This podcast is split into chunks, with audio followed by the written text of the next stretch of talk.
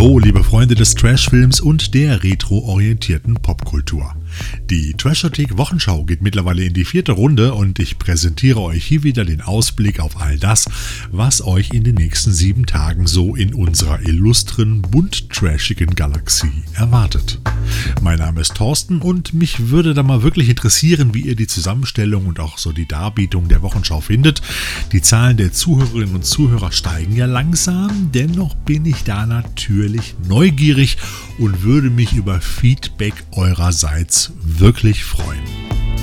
Okay, legen wir nun los mit der Ausgabe der Trashothek Wochenschau für die Kalenderwoche 50 vom 12. bis zum 18. Dezember 2022. Im Kino. Ab dem 14. Dezember könnt ihr einen deutschen Filmklassiker mal wieder im Kino in all seiner Pracht erleben. Endlich wieder im Kino. Der Film, mit dem die berühmte Winnetou und Old Shatterhand Serie begann. Der Schatz im Silbersee. Diese erste Verfilmung eines Abenteuers von Karl May legte 1962 übrigens den Grundstein für eine ganze Reihe von illustren und farbenfrohen Leinwandabenteuern aus der Karl May Romansammlung. Burschen, erzähl mal, wie es weiterging. Ich war gerade im Begriff, eine Papilio Polymnister Parinda zu fangen, da passierte es. Humor und atemlose Spannung machen diesen Film zu einem unvergesslichen Erlebnis. Noch bunter als der Film selbst, der damals als deutscher Monumentalfilm angekündigt wurde, ist jedoch die Schauspielerriege, von der dann in den folgenden Karl-May-Filmen auch viele immer wieder auftauchten und auch eine andere beliebte Filmreihe, nämlich die der Edgar Wallace-Verfilmungen bereicherten. Denn beide Reihen liefen in den 60ern quasi parallel in den Kinos. Beim Schatz im Silbersee waren unter anderem mit dabei Karin Dohr, Eddie Arendt, Lex Barker, Pierre Brice, der erst kürzlich verstorbene Ralf Wolter oder auch Herbert Lohm. Und auch dieser aufstrebende Akteur gab damals sein Stell dich ein und war zu dieser Zeit schon längst kein Unbekannter mehr.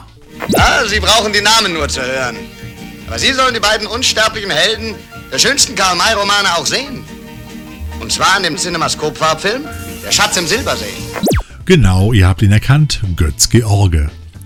Doch Dreh- und Angelpunkt der Geschichte sind natürlich Old Shatterhand und der Apachenhäuptling Winnetou, die sich mit dem Gangsterboss Colonel Brinkley eine Jagd nach den zwei Hälften der Schatzkarte zum Schatz im Silbersee liefern.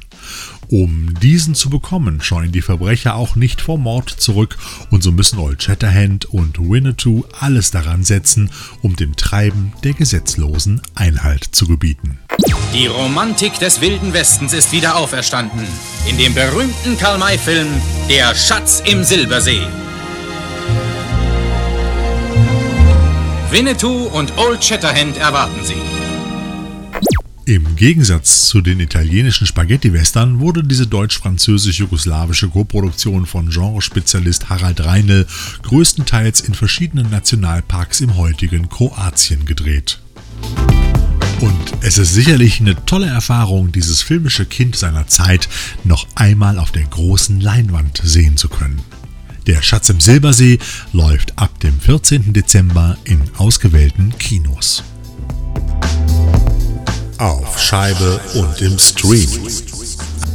Und hier kommen wieder die Veröffentlichungen der nächsten Woche aus der Welt des unterhaltsamen Genre-Kinos.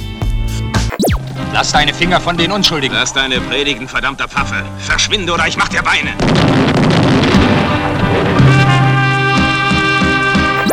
Und auch hier legen wir mit einem Western los, der aus den 60er Jahren des letzten Jahrhunderts stammt. Als neuer Bleiregen für Kenner und Wagemutige wird uns Lola Colt, sie spuckt dem Teufel ins Gesicht, im dazugehörigen Trailer angekündigt. Die schwarze Saloon-Tänzerin Lola bekommt es in der Stadt St. Anna mit El Diabolo, einem Gesetzeslosen, zu tun, der die ganze Stadt terrorisiert. Doch Lola stellt sich auf die Seite der Kolonisten, die einen scheinbar ausweglosen Kampf führen. Warum ist eine ganze Stadt feige und wehrt sich nicht gegen Terror? Zugegeben, diese Band ist gefährlich und rücksichtslos und brutal. Aber wenn ihr alle einmal zusammenstehen würdet. Der Reiser von Sidney Marshall alias Ciro Marcellini ist mehr Italo-Western als ein früher Vertreter des Blaxploitation-Genres. Der 1967 in Italien gedrehte Western geizt dabei aber nicht an Action, blauen Bohnen und Revue-Einlagen. Lola Colt ab 16. Dezember im Handel. Der nächste Film ist allerdings eindeutig ein Vertreter des Black Cinema, leitet er doch mit seiner Veröffentlichung die zweite Runde der Black Cinema Collection von Wicked Vision ein. Denn Cotton Comes to Harlem kommt direkt mit einem neuen Sammelschubert zur Reihe, in den ihr Brüder und Schwestern dann zukünftig noch neun weitere Klassiker des Blaxploitation Kinos dazugesellen könnt. Introducing two cops only a mother could love. Meet Coffin Ed Johnson and Gravedigger Jones, two of New York's finest.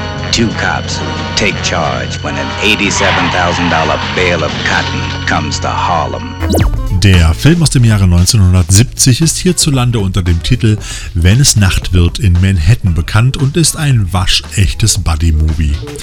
Unter der Regie von Ossie Davis müssen die beiden Polizisten Gravedigger Jones und Coffin Ed Johnson gegen einen korrupten Reverend ermitteln, der Spendengelder für Afrika veruntreut.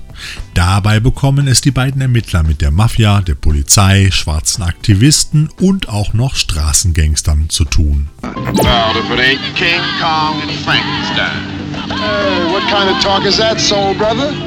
Don't you know that black is beautiful? Cotton Comes to Harlem ist eine unschlagbare Mischung aus Humor, Action und Spannung und erscheint ab dem 16.12. dank Wicked Vision als europäische HD-Premiere. Coffin Ed Johnson and Gravedigger Jones, two cops only a mother could love. Ebenfalls ab dem 16.12. und ebenfalls aus dem Hause Wicked Vision erscheint ein weiterer Klassiker des Genre-Kinos. Albträume alias Nightmares kommt als Collectors Edition Nummer 63 im Mediabook mit drei verschiedenen Covervariationen, jeweils limitiert auf 333 Stück. Irgendwo zwischen dem Wirklichen und dem Unwirklichen. Die Anthologie aus vier schaurigen Albtraumgeschichten erscheint in Deutschland erstmals ungekürzt. Mit dabei sind unter anderem Emilio Estevez und Lance Hendrickson. Und wie immer bei Wicked Vision gibt es wieder jede Menge Extras. Albträume. Träume, die nicht nur nachts geträumt werden. Und es geht munter weiter mit Filmen, die auch am 16. Dezember erscheinen. Da wäre zum Beispiel The Riffs, die Trilogie, in der wir alle drei Endzeitknaller von Enzo G. Castellari und Bruno Mattei auf Blu-ray in einer schicken Mediabook-Version mit 44-seitigem Booklet und verschiedenen Extras serviert bekommen. Dann hätten wir noch die 13. Staffel von Doctor Who, die es gerade noch pünktlich unter den Weihnachtsbaum schafft. Zugleich ist das auch die letzte Staffel mit Judy Whittaker als Doktor, der sich nun zum 13. bzw. 14. Mal neu generiert. Die Anzahl der Reinkarnationen des Doktors wurde in den letzten beiden Staffeln ja durch einen neu aufgetauchten Doktor etwas in Frage gestellt, doch das sollte euch jetzt nicht wirklich irritieren. Interessant könnte auch die Veröffentlichung des Kletterthrillers Fall, Fear Reaches New Heights sein, in dem zwei Freundinnen nach einer Klettertour auf einem 600 Meter hohen Funkturm im texanischen Nirgendwo um ihr Überleben kämpfen. Die Formel kommt euch irgendwo bekannt vor?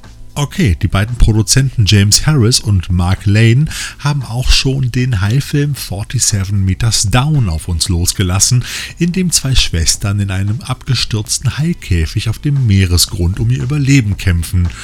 Diesmal spielt es halt alles etwas in luftiger Höhe und äh, ohne Haie.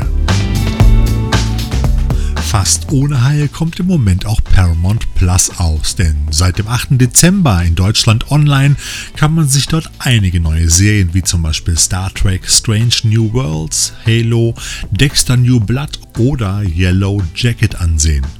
Auch ein Angebot an diversen aktuellen und klassischen Filmen aus dem Paramount-Katalog sind bereits eingestellt.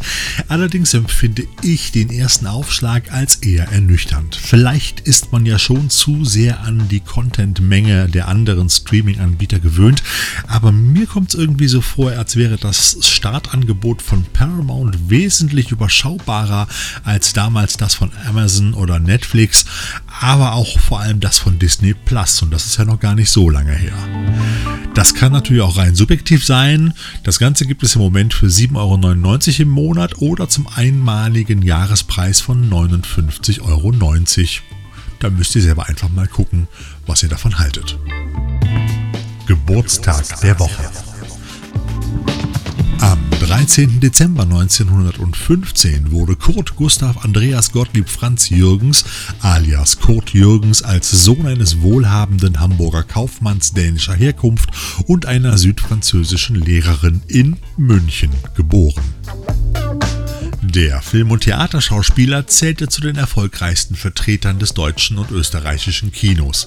Mit der Verfilmung von Karl Zuckmeyers des Teufels General aus dem Jahre 1954 gelang dem Charakterkopf der internationale Durchbruch. Er war darauf an zahlreichen internationalen Produktionen beteiligt und arbeitete mit den populärsten Kollegen seiner Zeit zusammen. Zudem gehörte er dem Jet Set an und führte einen luxuriösen Lebensstil mit mehreren Wohnsitzen in verschiedenen Ländern, weshalb er über vier Jahrzehnte hinweg in rund 160 Filmen mitspielte, darunter Filmklassiker wie Der Kurier des Zaren, Fähre nach Hongkong, Der längste Tag, Luftschlacht um England oder James Bond, der Spion, der mich liebte. Allerdings zwang ihn sein Lebensstil auch öfters mal Rollen in weniger großen Produktionen an anzunehmen, die für uns Trashfilm-Liebhaber zu wahren Schätzen geworden sind. Dabei sind die St. Pauli-Filme, die er unter der Regie von Rolf Ohlsen gedreht hat, sicher die unterhaltsamsten. Ob als hilfsbereiter Arzt von St. Pauli oder schlagkräftiger Pfarrer von St. Pauli, Jürgens spielte stets mit vollem Einsatz. So auch in das Stundenhotel von St. Pauli als Kommissar mit leichtem Hang zum Cognac oder als Captain Raubein aus St. Pauli, der eher dem Rum zugetan ist. Sauft euch die Hucke voll, der Zoll bezahlt alles! Es folgten weitere unterhaltsame Filme, aber auch immer wieder Auftritte in Fernsehserien wie Solo für Onkel, Der Kommissar, Tatort oder in der Derek-Folge Madeira aus dem Jahre 1975, die ihr übrigens noch bei YouTube findet. Das das ist so ein kleiner Geheimtipp. Die ist nämlich wirklich unterhaltsam. Kurt Jürgens starb am 18. Juni 1982 im Alter von 66 Jahren in Wien. Und in unserer YouTube-Reihe Movie Minutes haben wir für euch quasi einen der aus Trashothek-Sicht unterhaltsamsten Filme mit Kurt Jürgens besprochen. Captain Raubein aus St. Pauli. Schaut doch einfach mal rein. Es handelt sich um die Movie Minutes Episode 58, die erst am Wochenende online ging. Ein Film, ich sag mal, den man gesehen haben muss und der auch erst vor wenigen Wochen auf Blu-ray neu herausgekommen ist. Ich hab die Nase voll, wir prügeln uns daraus. Spielzeug. Wer unsere Facebook-Seite im Blick hat und auch schon mal in unserer Spielzeugreihe bei YouTube reingeschaut hat, dem wird sicher nicht entgangen sein, dass äh, ich persönlich ein großer Fan der Reaction-Figurenreihe von Super 7 aus Kalifornien bin. Das sind 10 cm große Actionfiguren, die in Anmutung und Produktion den alten Star Wars-Figuren von Kenner nachempfunden sind. Also eher simplere Figuren mit tollen künstlerischen spannenden Blistercards. So hat uns Super 7 schon unzählige Figuren zu Franchises wie zum Beispiel Alien, Jaws, Star Trek, Mars Attacks, Universal Monsters, Gremlins, Zurück in die Zukunft, Terminator oder auch Masters of the Universe beschert, aber auch eigene Reihen entwickelt, wie zum Beispiel die Starkiller Bootleg-Reihe um Count Knuckle Duster und Phantom Starkiller. Nun gibt es wieder zwei herrlich trashige, aber künstlerisch wertvolle Figuren, die quasi ein Must-Have für Reaction-Sammler darstellen. Zum einen haben wir die Astro Zombie Reaction Figur nach dem Design von Tom Barron, der schon viele Figuren und auch Blisterkarten für Super 7 entworfen hat, darunter auch die des eben erwähnten Phantom Starkiller. Der Astro Zombie ist nicht nur eine coole Figur, sondern eigentlich pure Pop Art. Und zum anderen, neben dem Astro-Zombie, hat es mir noch Mr. Bones angetan. Der ist noch knalliger und wirkt wie ein buntes Candy-Zuckerkugel-Puzzle, aus dem man ein Skelett zusammengesetzt hat. Passend dazu gibt es noch einen Grabstein und beides findet sich auf einer knallbunten Retro-Blisterkarte. Einfach nur ein geiles Teil, kann man schwer beschreiben, müsst ihr euch einfach angucken. Guckt mal einfach rein. Jedes dieser beiden kleinen Kunstwerke bekommt ihr für knapp 20 Dollar bei Super 7. Die Links findet ihr wie immer in den Show Notes. Zum Schluss habe ich natürlich wieder Terminhinweise für euch. Zum einen gibt es am 17.12., also am Samstag, wieder ein konspiratives Treffen des geheimnisvollen Filmclubs Bujo Omega, der sich um 10.30 Uhr vormittags, ja, vormittags in der Lichtburg in Gelsenkirchen trifft. Das Motto in diesem Monat lautet Floristentraum. Mehr Infos dazu auf der Homepage des Bujo auch diese erreicht ihr über die Show Notes. Und am Sonntag, dem 18.12. eröffnet ab 11 Uhr die Filmbörse Nürnberg in der Meistersingerhalle ihre Pforten. Solltet ihr also im süddeutschen Raum unterwegs sein, ist das noch eine der letzten Chancen für filmisch außergewöhnliche Weihnachtsgeschenke. Und damit sind wir auch schon wieder am Ende unserer Trashothek Wochenschau für diese Woche. Nächste Woche gibt es dann noch eine Ausgabe, bevor die Wochenschau erstmal in die Weihnachtspause geht. Ich wünsche euch eine erfolgreiche und vor allen Dingen stressfreie Woche und natürlich wieder jede Menge Trash im Player. Bis zum nächsten Mal und schaut ruhig mal in unsere aktuelle Movie Minutes Folge bei YouTube rein. Euer Thorsten.